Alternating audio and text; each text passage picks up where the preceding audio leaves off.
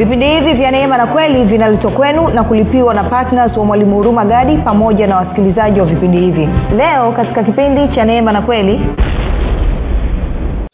Neno kuingia maanaake ni kushiriki. Kwa hiyo anasema kama nategemea fedha siwezi kutegemea ufalme wa mungu. Na kama sitegemee ufalme wa mungu siwezi kushiriki maisha ambayo ufalme wa mungu inaweza kuyatoa kwa hiyo nina uhuru. Eidha nitegemee fedha na kwa hiyo nitashiriki maisha yanayotokana na fedha ama nitegemee ufalme wa mungu na hivyo nitashiriki maisha yanayotokana na ufalme wa mungu. Kwa hiyo uamuzi ni wa kwangu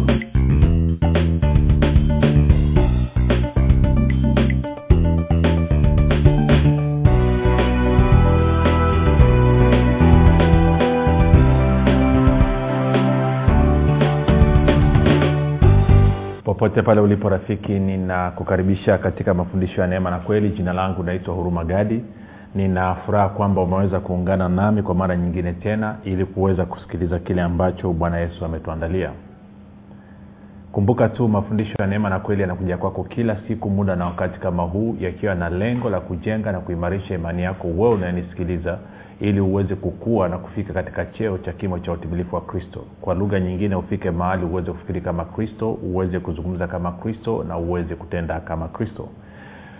Zingatia kufikiri kwako kuna mchango wa moja kwa moja katika kuamini kwako. Ukifikiri vibaya utaamini vibaya ukiamini vibaya utatenda vibaya na ukitenda vibaya utapata matokeo mabaya ambayo atakusababisha umnungunikie mungu. Lakini kama utafikiri vizuri maana yake ni kwamba utaamini vizuri. Na ukiamini vizuri utatenda vizuri. Ukitenda vizuri utapata matokeo mazuri. Na ukipata matokeo mazuri maana yake maisha yako yatamletea mungu utukufu. Wewe mwenyewe utaishia kumtukuza mungu.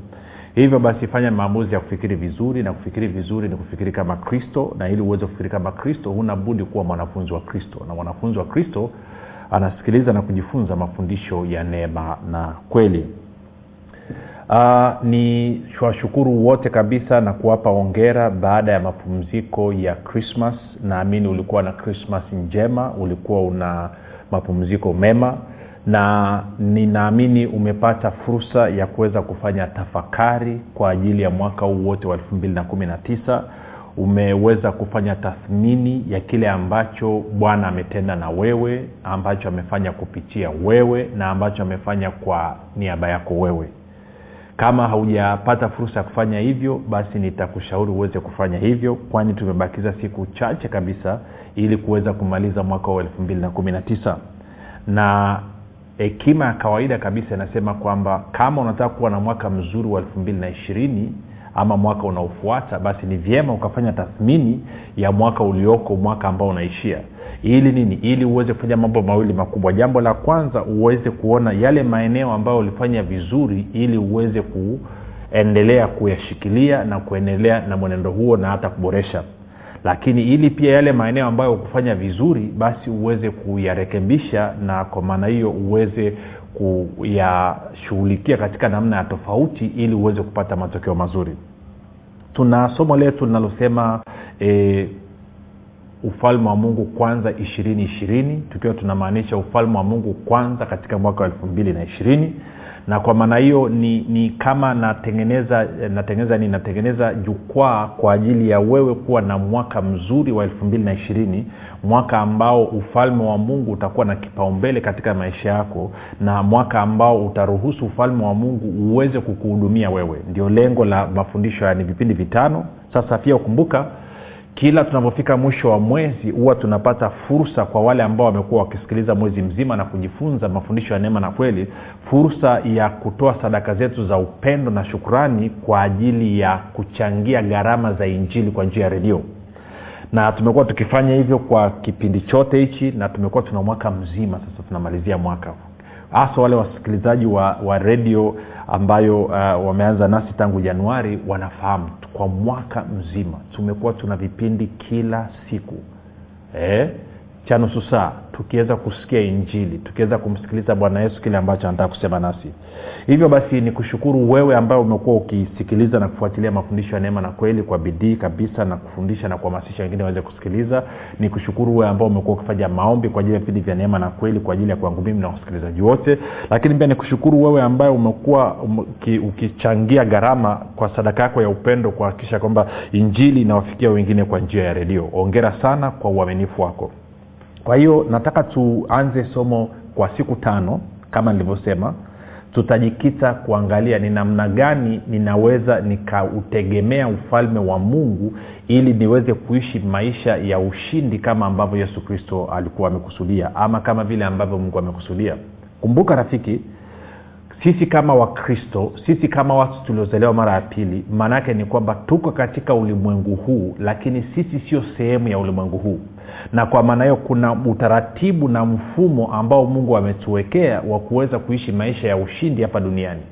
Na kwa maana hiyo hapa duniani unavyoangalia basi kuna mfumo wa fedha ambao ndo unatumika katika kuendesha maisha ya kila siku lakini pia kuna mfumo wa ufalme wa mungu ambao unatenda kazi kwa imani na kwa maana hiyo basi tunachotaka kuangalia kwa siku hizi tano tunataka tuangalie ni namna gani mimi niliyezaliwa mara ya pili nina uwezo wa kutegemea ufalme wa mungu ukaweza kunipatia mahitaji yangu kama vile ambavyo watu wengine wanategemea fedha na kupata mahitaji yao.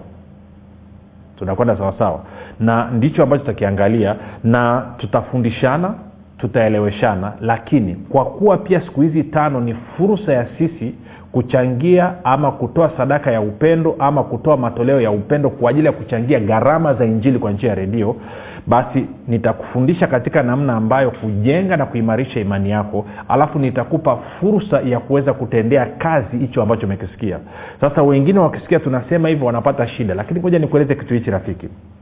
Ni kama vile ningeenda mahali nikahubiri injili nikahubiria watu kwamba kupitia imani yao kwa yesu kristo wana uwezo wa kupata uokovu wana uwezo wa kuzaliwa mara ya pili alafu nikamaliza kufundisha alafu nisiwape watu fursa ya kutoa maisha yao kwa yesu kristo. Nikifanya hivyo kila mtu anayejua maana ya injili atasema kwamba wewe umechanganyikiwa hujui unachokifanya. Vivyo hivyo ni makosa kufundisha watu kuwaeleza ufalme wa mungu unavyofanya kazi alafu ukawanyima fursa ya kuweza kuchukua hatua ya imani na kuweza kuruhusu ufalme wa mungu ukatenda kazi kwa niaba yao. Baada ya kusema hayo twende moja kwa moja katika e, matayo mlango wa sita. Matayo mlango wa sita alafu tutaangalia mambo kadhaa. Ehe matayo mlango wa sita tutaanza mstari ule wa 31 hadi hadi ule wa 33 sasa kuna mambo kadhaa hapa nataka tuyaangalie kwa ajili ya maandalizi ya mwaka wa elfu mbili na ishirini. Kwa hiyo tumesema ufalme wa mungu kwanza 2020 ufalme wa mungu kwanza ishirini ishirini. Ishirini ishirini nini? Elfu mbili na ishirini. Kwamba sisi kama wakristo maanake kumbuka rafiki swala la mimi na wewe kuishi kwa kutegemea ufalme wa mungu sio swala la hiari. Mtu yeyote asikudanganye. It's not an option. Sio swala la hiari. Huwezi ukaamua ukasema ya naweza nikategemea ufalme wa mungu naweza siutegemee. Sio swala la hiari ni swala la lazima. Kwa nini? Kwa sababu yesu alisema bwana yesu alisema. Angalia kitu hichi anasema msisumbu, msisumbuke basi mkisema tule nini au tunywe nini au tuvae nini. Kwa maana hayo yote mataifa huyatafuta kwa sababu baba yenu wa mbinguni anajua kuwa mnahitaji hayo yote bali utafuteni kwanza ufalme wake na haki yake na hayo yote mtazidishiwa. Sasa nataka nisome mstari huu huu ama kifungu hichi kutoka kwenye bibilia ya habari njema alafu usikie vile ambavyo anasema. Anasema hivi bibilia ya habari njema anasema basi msiwe na wasiwasi tutakula nini tutakunywa nini tutavaa nini. Maana hayo yote yanahangaikiwa na watu wasiomjua mungu. Baba yenu wa mbinguni anajua kwamba mnahitaji vitu hivyo vyote. Bali shughulikeni kwanza shughulikeni kwanza juu ya ufalme wa mungu na matakwa yake na hayo mtapewa kwa ziada. Shughulikeni kwanza juu ya ufalme wa mungu na matakwa yake. Na hayo mengine mtapewa kwa ziada. Kwa hiyo anasema watu walio na wasiwasi kuhusu watakula nini watakunywa nini watavaa nini. Anasema hawa ni watu ambao hawamjui mungu. Hawa watu ni wapagani kwao kama wewe umezaliwa mara ya pili na akili yako sasa hivi inasumbuka unapata shida kwamba utakula nini utakunywa nini utavaa nini. Kwa lugha nyingine unapata shida na wasiwasi na shaka na hofu kwa sababu ya mahitaji yako. Labda madeni ulionayo utalipaje? Labda ada ya mtoto utalipaje? Labda kodi ya nyumba utalipaje? Labda utapata wapi hela ya kusafiri kwenda I don't know, msibani ama hela ya kulipa mahari ama kitu gani kitu gani. Kama una haja, hajasema usitafute ila amesema usiwe usitafute katika hali ya kuwa na wasiwasi. Mtu mwenye wasiwasi maanaake nini? Maanaake ni kwamba hana uhakika. Na kama hauna uhakika maanaake nini? Maanaake ni kwamba haumpendezi mungu. Kwa sababu waibrania kumi na moja sita anasema imani sorry kumi na moja sita anasema pasipo imani haiwezekani kumpendeza mungu. Kwa maana wale wanaomwendea mungu lazima waamini yuko na kwamba huwapa thawabu wale wamtafutao kwa bidii. Lakini kabla ya hapo amesemaje? Imani ni kuwa na uhakika. Kwa kama nina wasiwasi maanaake ni kwamba sina uhakika. Na kama sina uhakika maanaake ni kwamba simpendezi mungu. Lakini sio hivyo tu warumi kumi na nne mstari wa ishiri tatu b warumi kumi na nne mstari wa ishiri tatu b anasema kwamba kila tendo lisilo la imani ni dhambi. Kwao kama nina wasiwasi kuhusu mahitaji yangu atakapopatikana kula yangu kunywa yangu vaa yangu maanaake ni kwamba siko katika imani kwa nini? Kwa sababu imani ni kuwa na uhakika. Kwa kama sina uhakika maanake nina wasiwasi. Kwa kama nina wasiwasi maanake siko katika imani. Na kila tendo lisilo la imani ni dhambi. Kwao haiwezekani ukawa unatafuta chakula unatafuta nguo ya kuvaa unatafuta kwa habari ya malazi katika hali ya wasiwasi kwamba huna uhakika kama utapata ama hautapata alafu ukajidanganya kwamba uko poa. Maanake bibilia inasema kwamba sio tu kwamba umpendezi mungu lakini pia uko katika dhambi. Na ndio maana huwezi kuchomoka na ndio maana kitu cha kwanza kabisa inapofika kwenye maisha yetu na mahitaji yetu bibilia inasema msifanyie wasiwasi. Hili sio pendekezo hili, hili ni agizo kutoka kwa mungu. Wakristo wengi wanafanya kama vile hili ni pendekezo. Si anasema be anxious for nothing. Usiwe na wasiwasi juu ya kitu chochote. Anasema wenye wasiwasi ni watu ambao hawamjui mungu ama ni wapagani sasa nikwambie wewe unanisikiliza najua rafiki kwamba wewe umezaliwa mara ya pili unampenda mungu na najua unamjua mungu. Kwa hiyo usikubali ibilisi akakurubuni ukawa na wasiwasi. Sasa wasiwasi unatokana na nini? Wasiwasi unaanza kuingia pale ambapo utajikuta wewe unategemea fedha kupata vitu badala ya kutegemea ufalme wa mungu kupata vitu. Vitu nini? Chakula malazi mavazi inaweza ikawa mahitaji mengine yoyote hivi vinaitwa vitu. Kwao una uwezo wa kuvipata kwa kutumia fedha lakini pia una uwezo wa kuvipata kwa kutumia ufalme wa mungu. Na wakristo wengi hawajui haya maisha. Wakisikia namna hiyo akili inavurugika. Na maana tende tukasome nani hii? Tende tukasome kwenye kwenye luka kumi na mbili. Luka kumi na mbili. Tutasoma mstari wa ishiri na tisa tena mpaka mstari ule wa thelathini moja. Luka kumi na mbili mstari wa ishiri na tisa hadi wa thelathini na moja luka kumi na mbili mstari wa ishiri na tisa hadi wa thelathini na moja. Alafu nataka nisome pia kwenye bibilia habari njema. Alafu usikie jinsi ambavyo inazungumzwa tena. Ni histori hiyo hiyo lakini kwa engo nyingine. Anasema hivi. Haleluya anasema basi msivurugike akili mkihangaika juu ya mtakachokula au mtakachokunywa kwa maana hayo yote yanahangaikiwa na watu wote wasiomjua mungu. Baba yenu anajua kwamba mnahitaji vitu hivyo. Shughulikeni kwanza juu ya ufalme wa mungu na hayo mtapewa kwa ziada.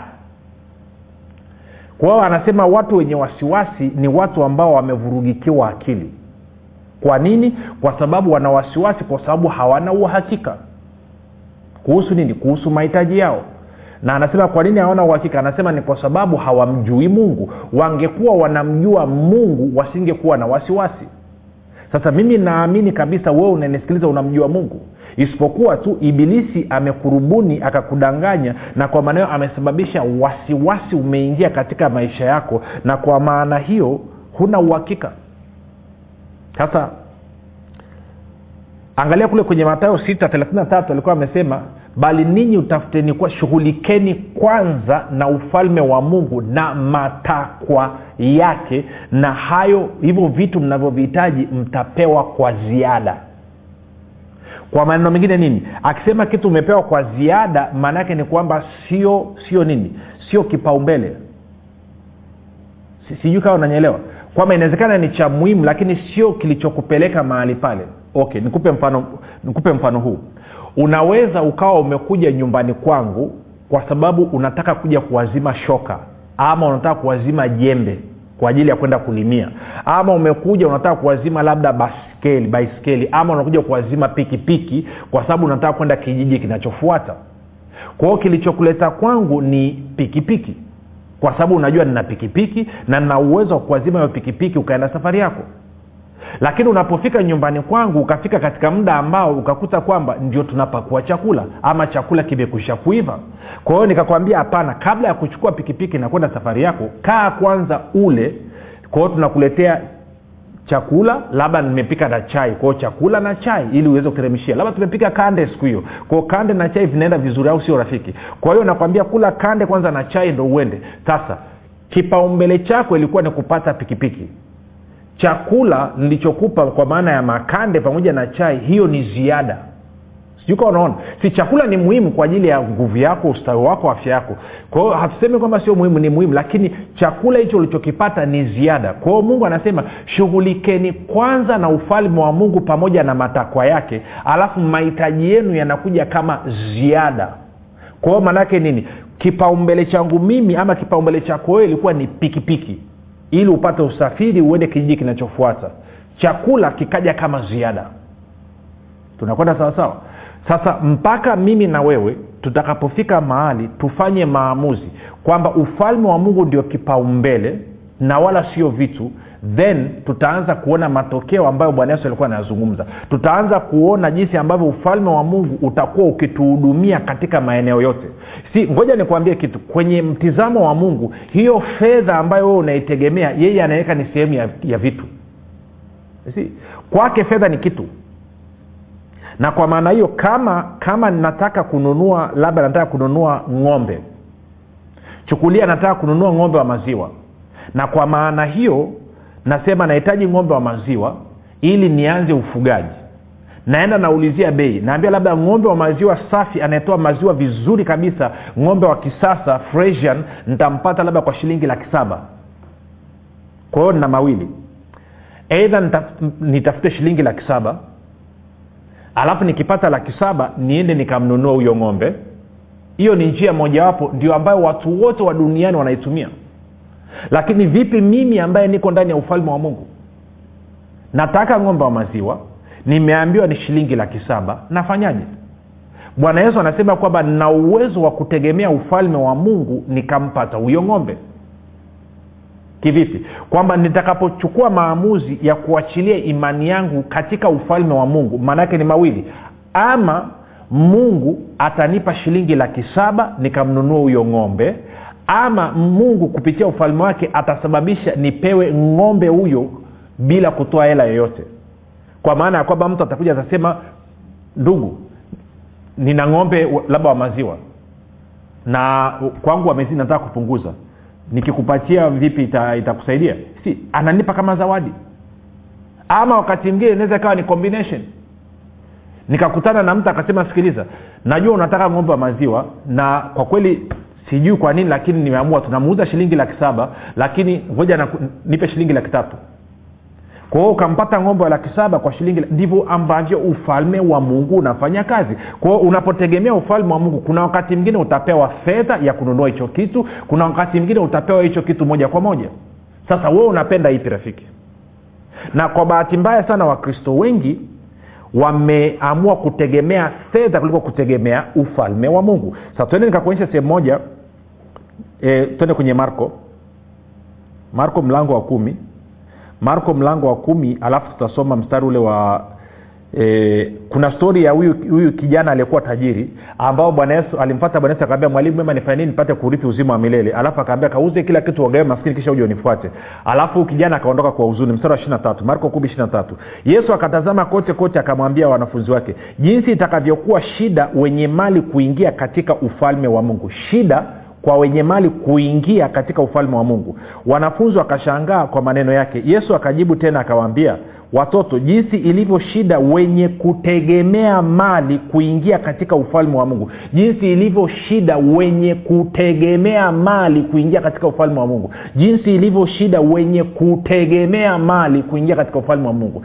Sasa neno kuingia maanaake nini? Neno kuingia maanaake ni kushiriki neno kuingia maanaake ni kushiriki. Kwa hiyo anasema kama nategemea fedha siwezi kutegemea ufalme wa mungu. Na kama sitegemee ufalme wa mungu siwezi kushiriki maisha ambayo ufalme wa mungu inaweza kuyatoa.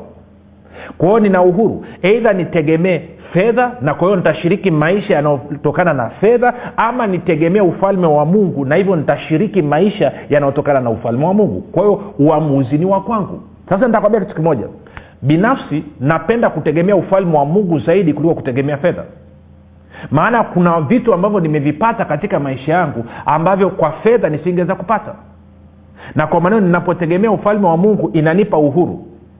Kwamba ama naweza nikapewa fedha ya kununua hicho kitu nachokitaka ama nikapewa hicho kitu moja kwa moja bila kutoa fedha yoyote ama nika, ikawa ikawa mchanganyiko. Fedha ikatumika kidogo na hicho kitu nikakipata tunakwenda sawasawa rafiki? Kwao lazima mimi nawewe tujifunze. Amesema shughulikeni kwanza na ufalme wa mungu na haki yake na hayo mengine na matakwa yake na hayo mengine. Hivyo vitu mtapewa kwa ziada. Kwao hivyo vitu vinakuja kwa ziada. Kwao ndicho ambacho nataka tuzungumze leo hii.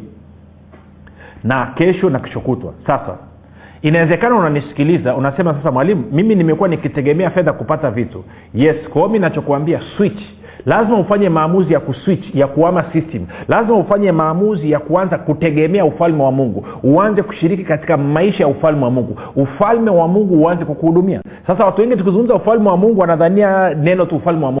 Ngoja nikuonyeshe kitu kimoja. Twende kwenye zaburi ya mia na tatu. Zaburi ya mia na tatu alafu mstari ule wa kumi na tisa. Zaburi ya mia na tatu mstari wa kumi na tisa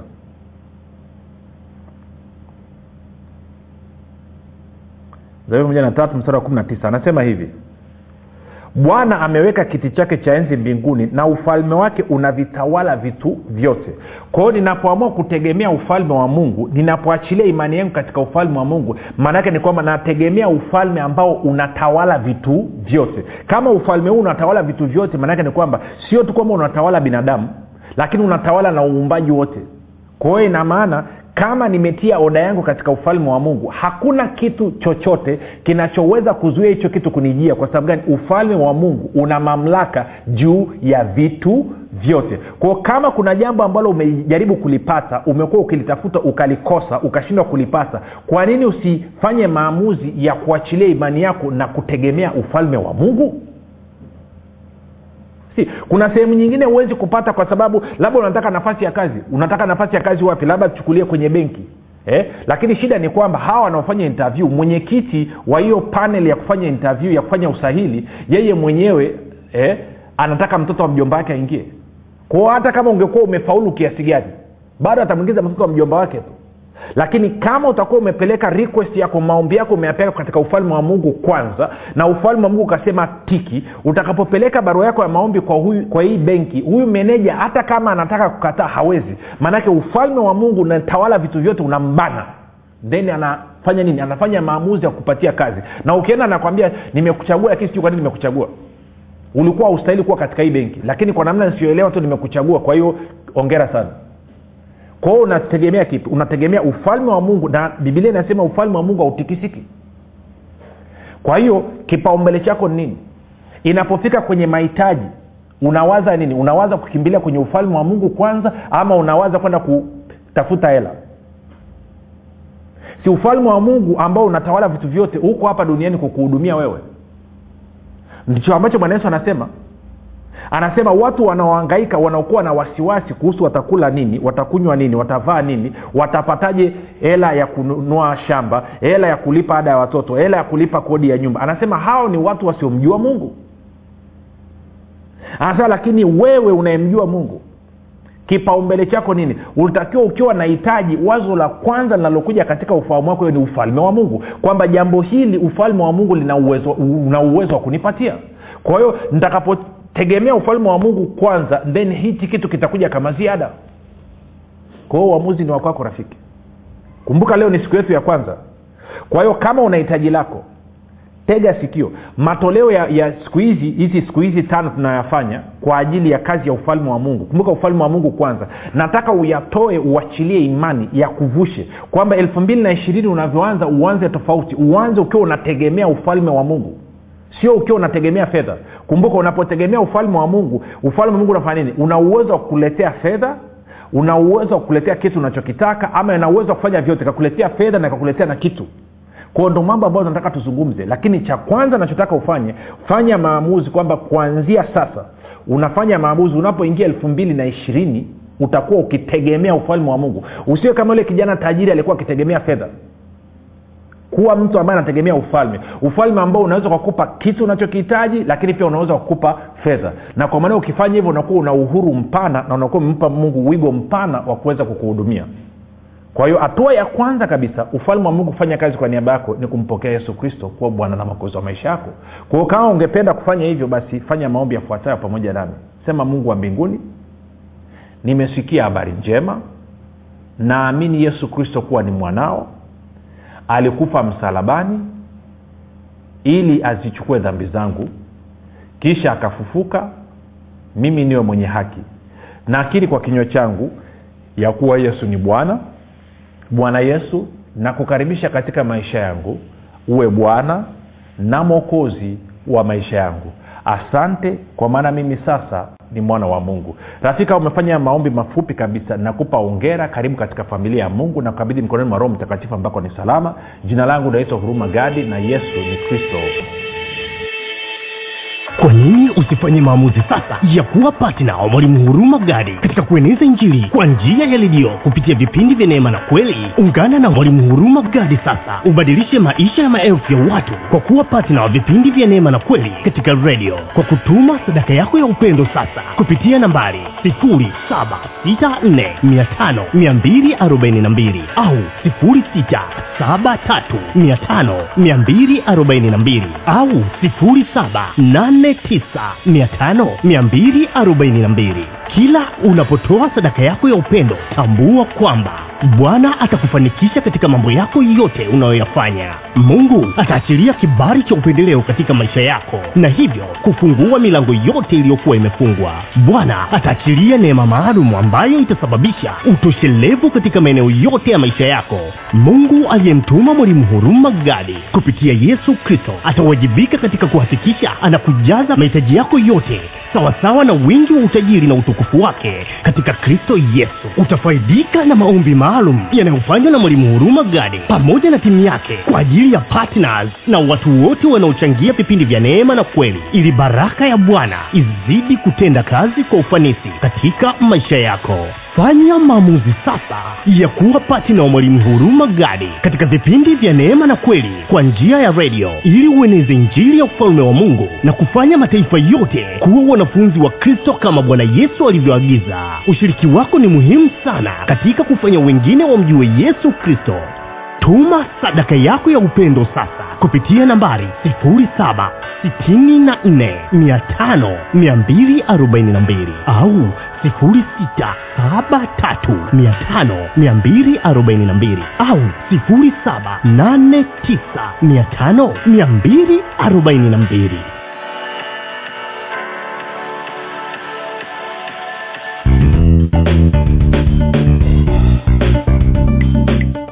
umekuwa ukisikiliza kipindi cha neema na kweli kutoka kwa mwalimu huruma gadi. Kama una ushuhuda au maswali kutokana na kipindi cha leo tuandikie message ama tupigie simu namba 7645242 au 6735242 au 7895242 nitarudia. 7645242 au 673 5242 au 7895242 pia usiache kumfolo mwalimu huruma magadi katika facebook instagram na twitter kwa jina la mwalimu huruma magadi pamoja na kusubscribe katika youtube chaneli ya mwalimu gadi kwa mafundisho zaidi